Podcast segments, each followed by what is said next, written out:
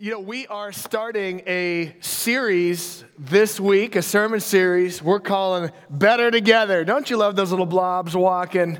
Emily does a great job with those graphics. That's a good time. Uh, you know, after the fact, we're talking this morning and uh, we're talking about the sermon series name, and, and Jacob threw out off the cuff uh, from, from rejected to connected. I thought that I missed I, that would have been great, but I missed that. Uh, uh, so you know, call it what you want, from rejected to connected, or better. To get, no, I'm kidding.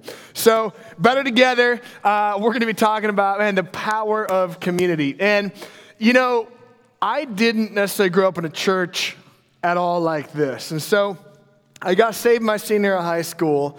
And I remember coming to church the first time, and there were some peculiar things, at least peculiar to me, because I didn't grow up in a church family. So I remember coming in, and this is, uh, I was a new believer in Minnesota, so I go to this big church, and, you know, first of all, people raising hands, that was weird to me. And then there was this like partitioned off area where there's like this lady dancing.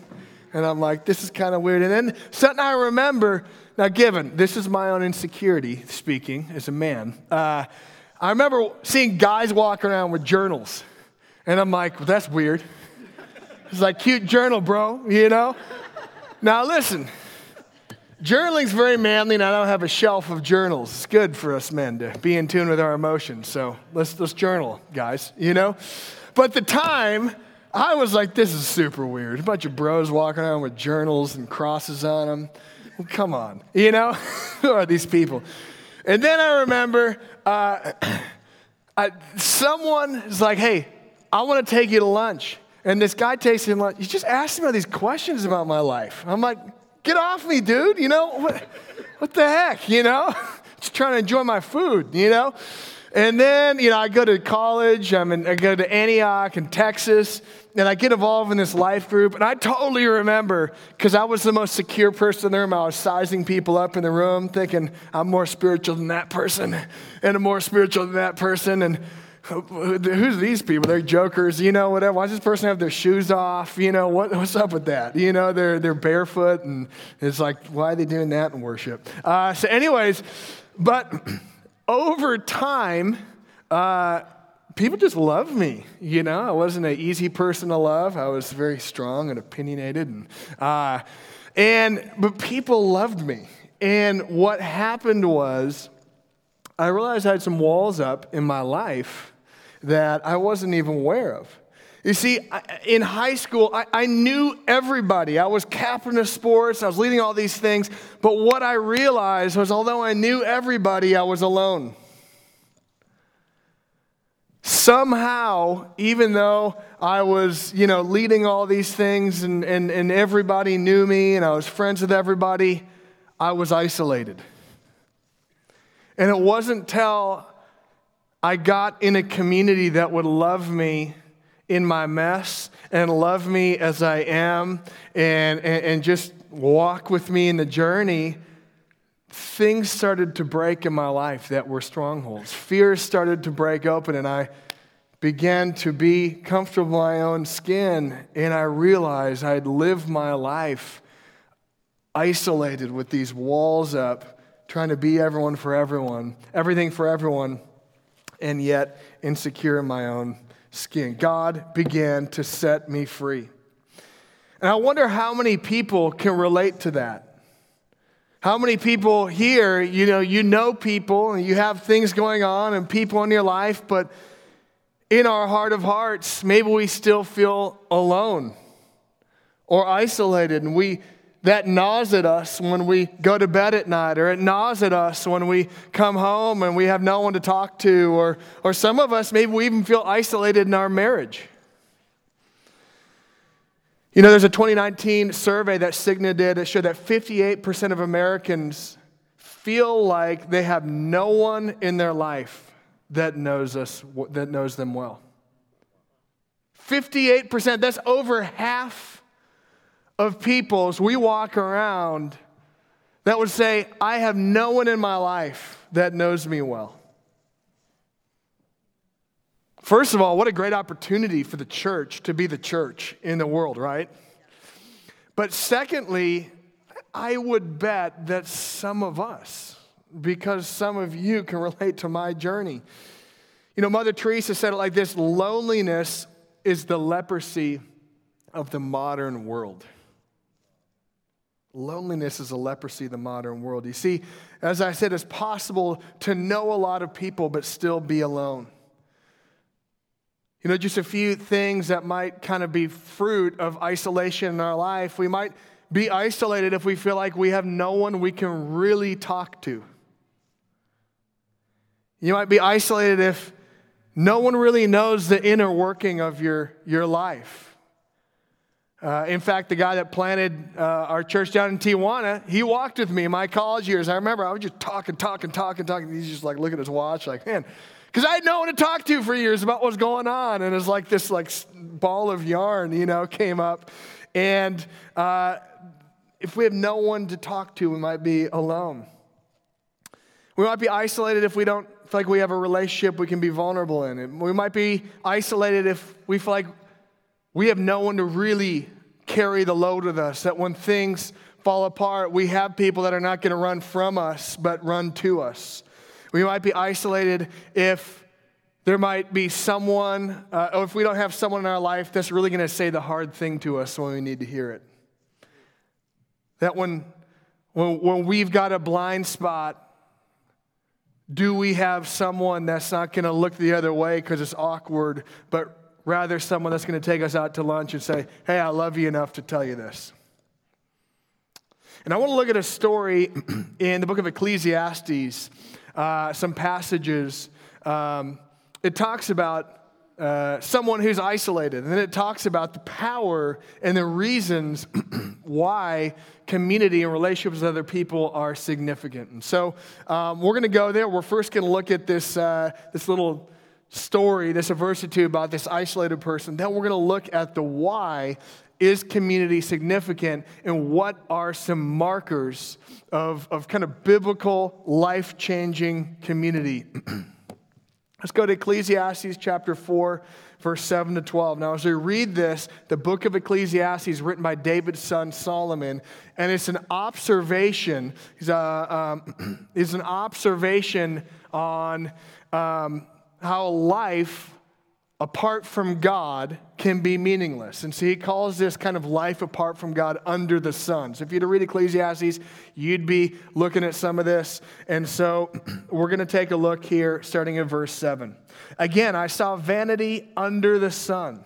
He's talking about living life on this earth apart from God. Vanity under the sun. One person who has no other, either son or brother Yet there is no end to all his toil, and his eyes are never satisfied with riches, so that he never asks, For whom am I toiling and depriving myself of pleasure? This is also vanity and an unhappy business. We're going to pause there.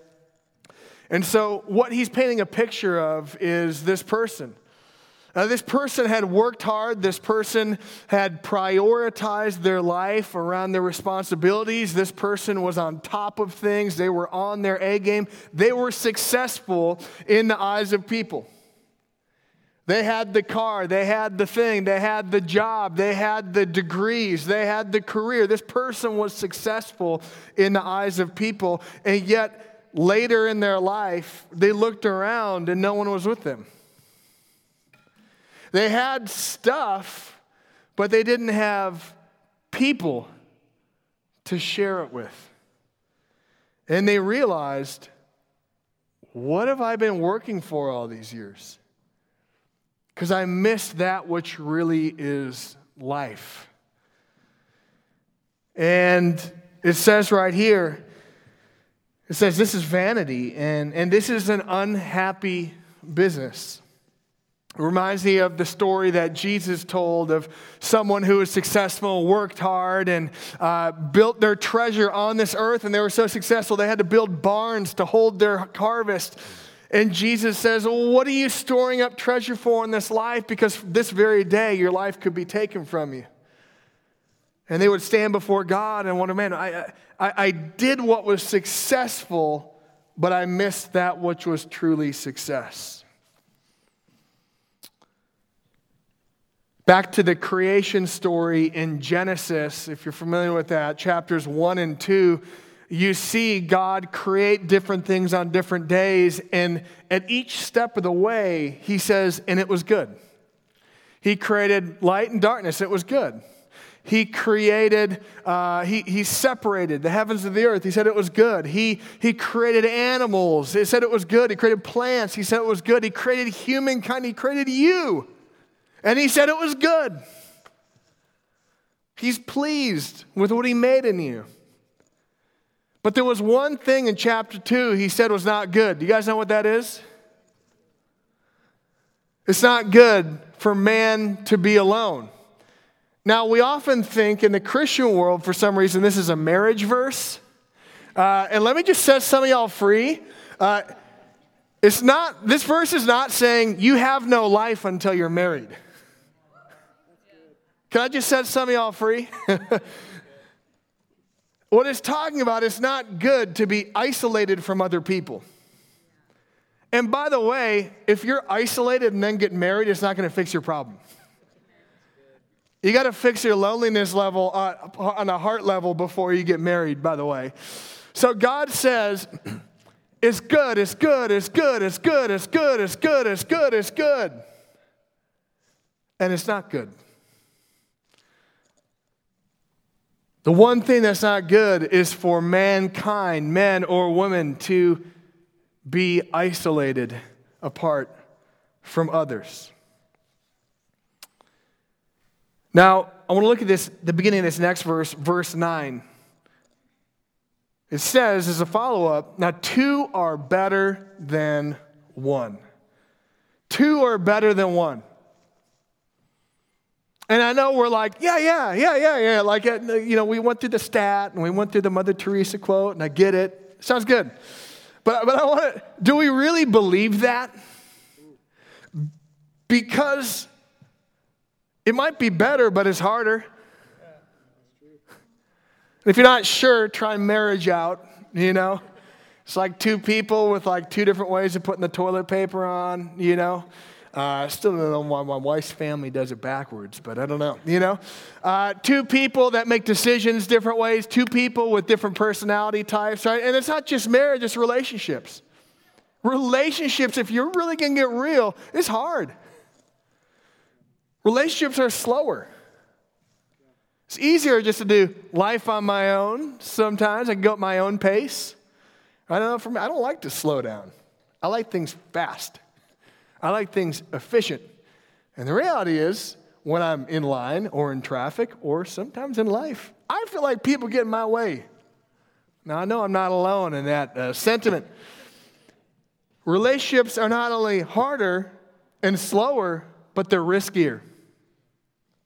Because you see, if you, if you really go past surface relationships, if you really want to go past, oh, what do you like to do for fun? And let's do that, which isn't bad. But if you really want to go past that, guess what? That's risky. That means you might open yourself up and then someone's going to be a human being and hurt you.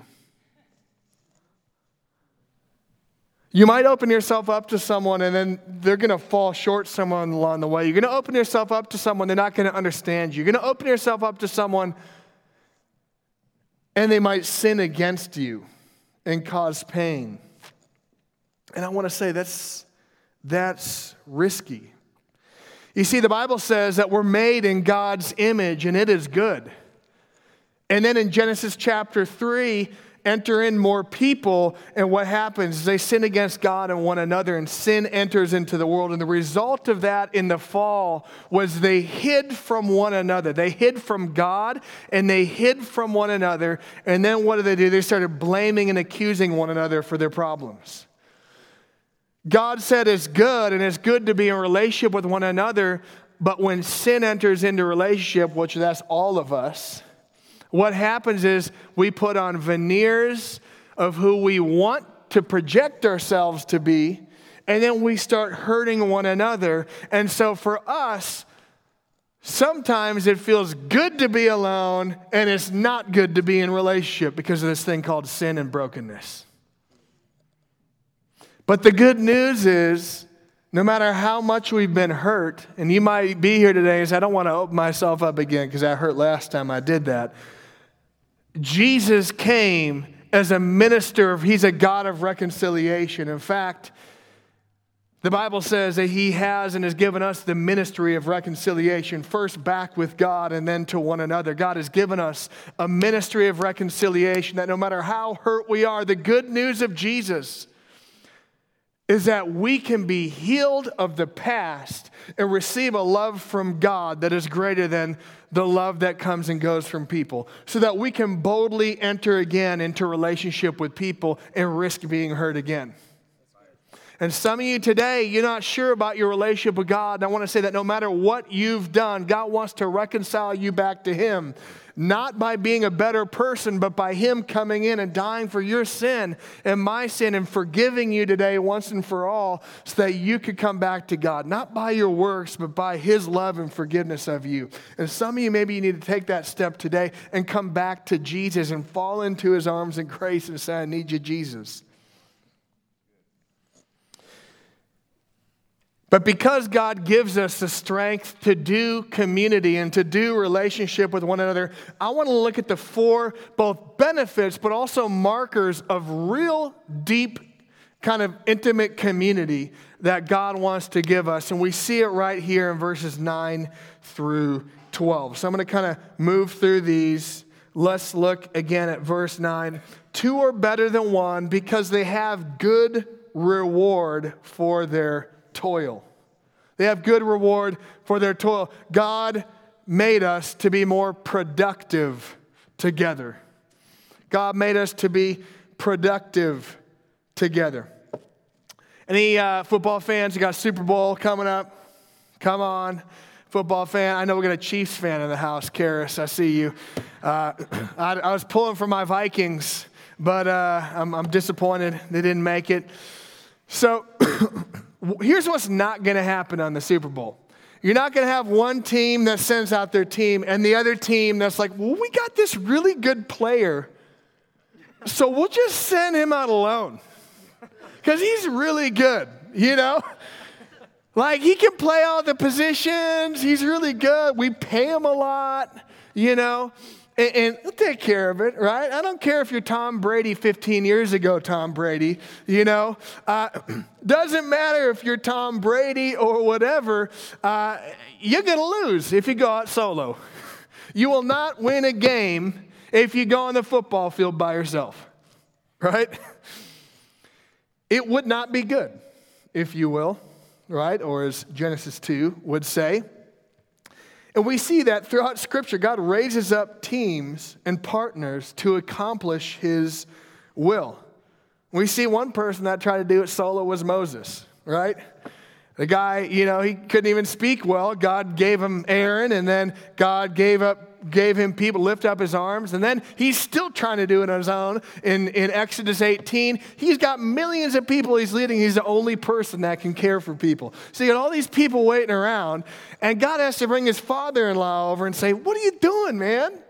He says, You're going to wear yourself out. This is Jethro. He says, You got to raise up teams and leaders, and you got to have a system. You got to have people around you, man.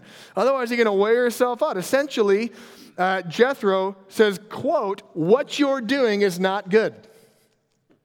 Again, you see a parallel back to Genesis 2. Not good. It's not good. It's not good. And whenever people try and do it on their own, it's not good, just like Jethro says. Moses, you're not going to win games alone. Chiefs or Eagles, you're not going to win games alone, right? Now, listen, you've got a calling.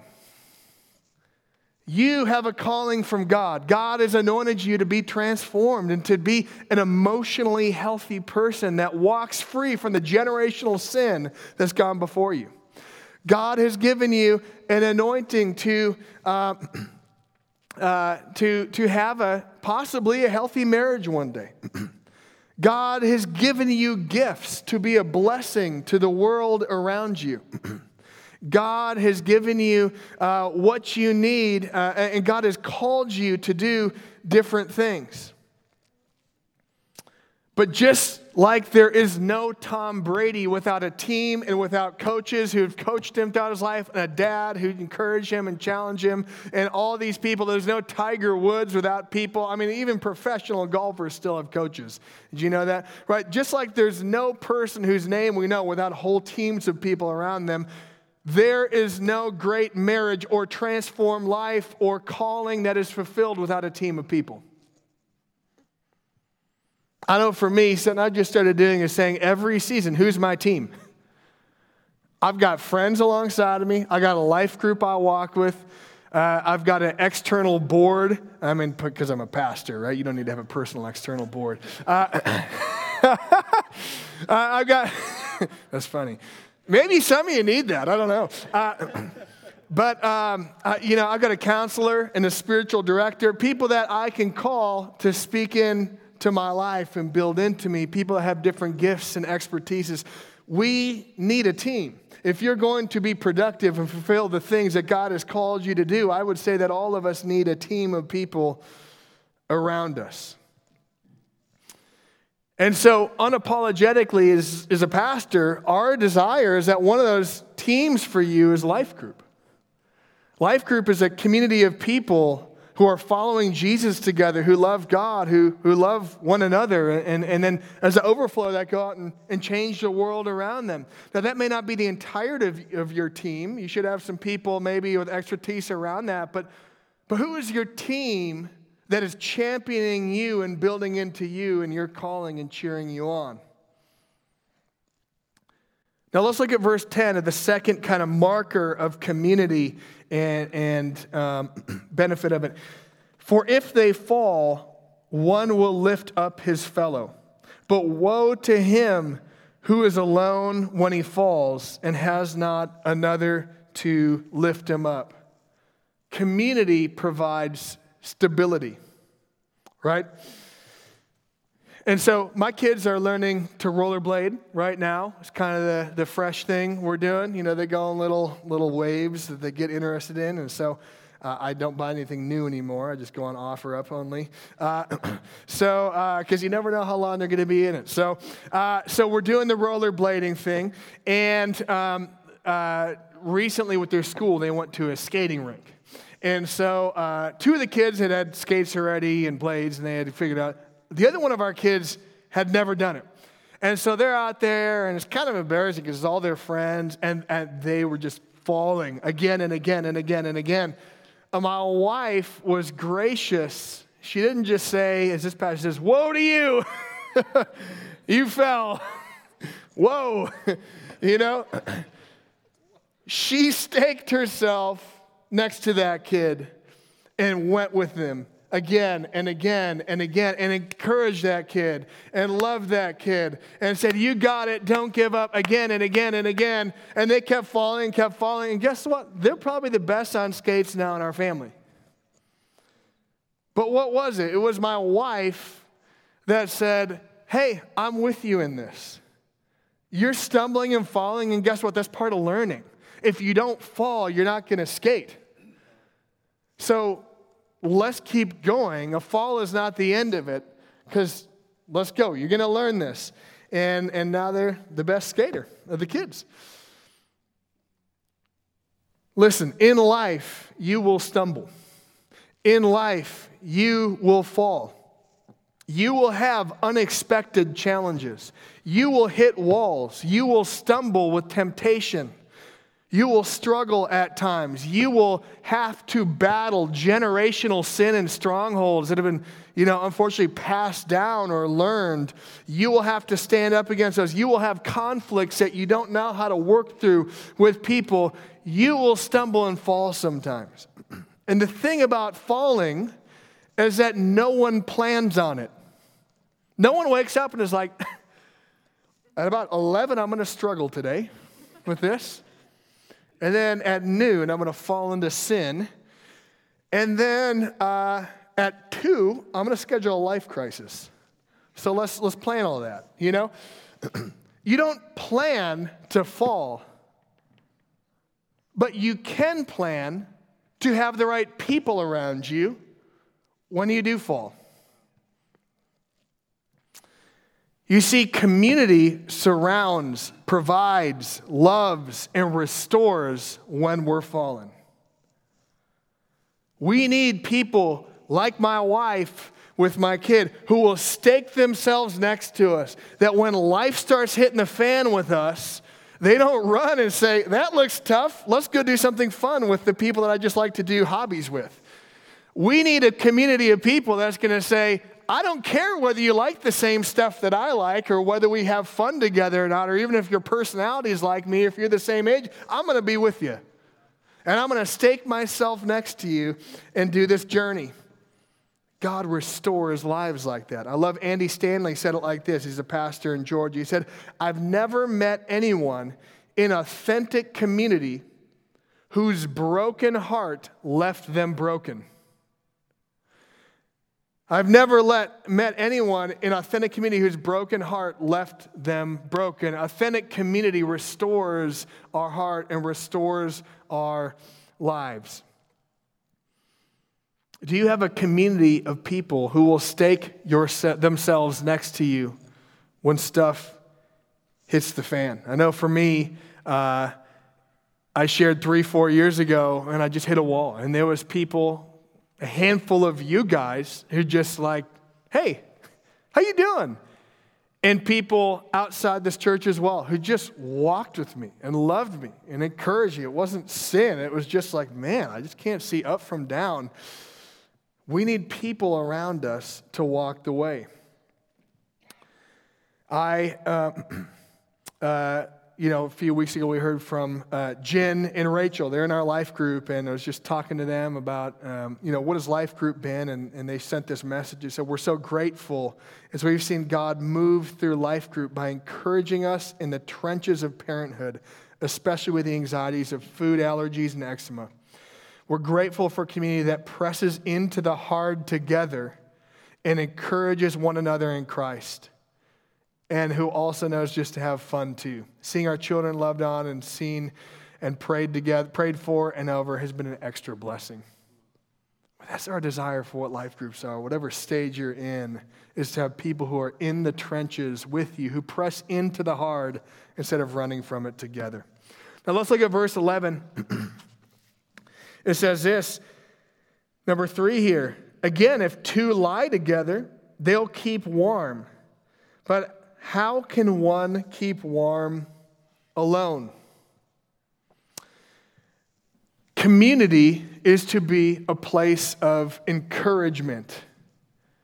Community is to be a place of encouragement. You know, um, we, uh, we like to do fires in our backyards, get a little fire pit. And, uh, you know, uh, one time actually, I, I, I did the fire the night before, and I, uh, I thought, oh, okay, I'll just put the cover on it so no ashes go and, you know, instead of forest fire or something like that.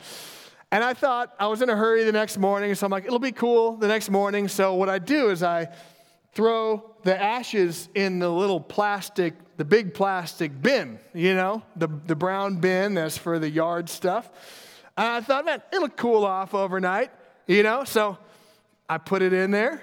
I come back a few minutes later, the bin's smoking you know? It had been all night. It was cold out too. I thought surely these embers would have cooled down by now. Uh, but they were still hot, hot enough that a fire had started in my bin, right? So I had to get the hose out and water down the trash bin because you see, when embers stick together, they hold heat, they stay on fire together. But you'd be amazed if I take an ember out and I just put it on the ground, how quickly it cools down. And I just want to say, life can be cold and hard sometimes. I don't know if you've seen that. I, I, don't, I, don't, I don't drive in traffic to get my daily dose of encouragement. I, I don't go to the store looking for someone to, to build into my soul. You know, most of us don't go to our jobs to, to, to be built up. You know, life can be hard, relationships can be hard if Jesus is not in the middle of them, and even still, they can be hard. Things can get cold quickly in our heart. We have a tendency as human beings to drift, but when we are with other people who are on fire for Jesus, other people that are living it out, other people that are, are, are, are going, although imperfectly, where we want to go, it naturally lights a fire back up inside of us. But even two people, even if they're both cold, if they strike one another like two flint rocks, it can cause sparks that can start a fire again. Community helps light us up for the things of God. And I know we all need a fellowship of fire, if you will. Hebrews chapter 10 says this uh, Let us hold fast to the confession of our hope without wavering, for he who promises faithful. And let us consider how to stir up one another to love and good works, not neglecting to meet together, as is the habit of some, but encouraging one another and all the more as you see the day drawing near. I love that. Consider how to stir one another up to love and good works. Man, let's do that. Like, what if our life groups are like, how we, let's just brainstorm how we're going to love people and do good works. Like let's just let's just think of these crazy ideas how we're going to be the most radical loving people wherever we are in our jobs in the world around us. Let's stir one another up to love and good works. And so it says, don't stop meeting together. You see, there's something about gathering together in person that's connected with love and good works and staying on fire and being encouraged. It's important that we gather together. And on Sundays, there's a measure of that through the preaching of the word and worship and seeing people, but especially in life groups where we can really kind of get to know some people, that is where we can build one another up. It's, it's where, man, I get built up when I get around. You know how I learned to follow Jesus was getting around people that spend time with Jesus, getting around people that have healthy marriages or healthy relationships or healthy, you know, single relationships, getting around people who walk with the Holy Spirit and have learned to fight and battle sin. That's how I learned to follow Jesus. Uh, was talking to someone else in our life group, uh, and, and they were saying life group has been a, a subtle rhythm that has been a catalyst for tremendous growth. Gathering with believers has not only given us opportunities to share our lives, but also relationships that have spoken into the needs that we've had all the way back to childhood. Thanks, Zach and Elaine. Love you guys. Love having you in life group. Or, or last night, we were at a little send off for Rochelle. Love you, Rochelle. She's moving up. We're sending her out to Stockton. And uh, by the way, a lot of people love you. Uh, there are a lot of people there. So uh, you're very loved. And, um, but I was saying, hey, what, is, what does Life Group been to you, Rochelle? She said, Life Group gave me a community to do life with good parts and bad parts. It gave me a place to grow in the Lord and to be more a part of my church. I think a key word is connected. Looking back on my life group journey, a place to love people and be loved people who are for you, not against you. Also, a little shout out. She said, It also gave me a friend and a mentor named Julie Larson. Come on, Julie. By the way, the Larsons are gold. I don't know if you've been around them much, but there's a lot of gold in them. So, uh, a lot of gold in Rochelle, too. Love you. Um, okay, number four, and we're uh, going to move along here. Verse 12 says this and though man might prevail against one who's alone, two will withstand him. Community gives us security. Uh, you know, one of the things that we see throughout Scripture is this analogy that God's people are like a sheepfold and that He is a good shepherd. And uh, I don't know how many of you have been out shepherding as a job, probably none of you. Uh, but you might know enough to be aware that the most dangerous place for a sheep to be is alone. Why is that? Because there are predators, there are wolves, there are, depending on where your location is, there are predators. And sheep, although they're just fluffy and great, uh, they're not always the smartest. You know, that's a whole other sermon. Psalm 23 is rich. Go sit in that for a while. Not always the smartest. And, and they, they don't necessarily have all the skill sets of a lion. I don't know if you noticed that about sheep. And so uh, they're very amazing, but uh, they're, they're not necessarily a predator. So uh, the, da- the most dangerous place for a sheep to be is separated from the flock. Now, the Bible says this about our enemy, Satan, and his crew. He says this be sober minded. In 1 Peter 5 8 says, Be sober minded, be watchful. Your adversary, the devil, prowls around like a roaring lion seeking someone to devour. We have an enemy of our souls. We have one whose job it is to steal the glory of God from our lives. And in order to do that, he wants to shut down God's work in and through your life. His main strategy is to get into your head by isolating you from others. And if we know that's his main strategy, and by the way, he doesn't, uh, if you see the temptation in the garden and you see the temptation of Jesus, he didn't come to them in a crowd and tempt them. His main strategy is to deceive us and get in our head and break trust with God through lies. But the location he does it is in isolation. So, I just think that's a very straightforward picture. I don't know how to say it. don't be isolated. uh, biblical community protects by seeing our blind spots. How many got blind spots? Right? I got big ones. So, uh, for those of you who didn't raise your hands, we can help you with that if you want. Uh, biblical community speaks the truth in love even when it hurts. Biblical community wages spiritual warfare on our behalf because we are in a spiritual war and will go to bat for us. And I want to differentiate this kind of community just from an affinity group who likes to do the same things and has all the same personalities and would naturally be friends in the natural realm. You need a community of people who's going to go deeper than liking to hang out. You need a community of people who knows how to stand in the spirit when your life is hard. You need a community of people who's going to say the hard things to you, even when it hurts. You need a community of people that you can tell, I got blind spots, and if you can't see them, we'll say, You got blind spots. and so, again, the older I get, the more I'm like, I need a lot of help. I've got people, and they know. I say, Hey, you need to help me in these areas. Like, this is your job, and it's my, it's my job, but like, I'm giving you full permission to speak into my life. I got one of our, um, uh, one of my mentors, I'm just like, I don't even, help me to know how to spend my time, because left to myself, I just habitually overcommit to everything. You know, I just do it, and, and my staff knows it, and Jameson knows. That's why he's laughing. And so that's why I like, I, I need people in my life to say, I got a blind spot. Would you please help me? You know, like I'm, I'm a human being.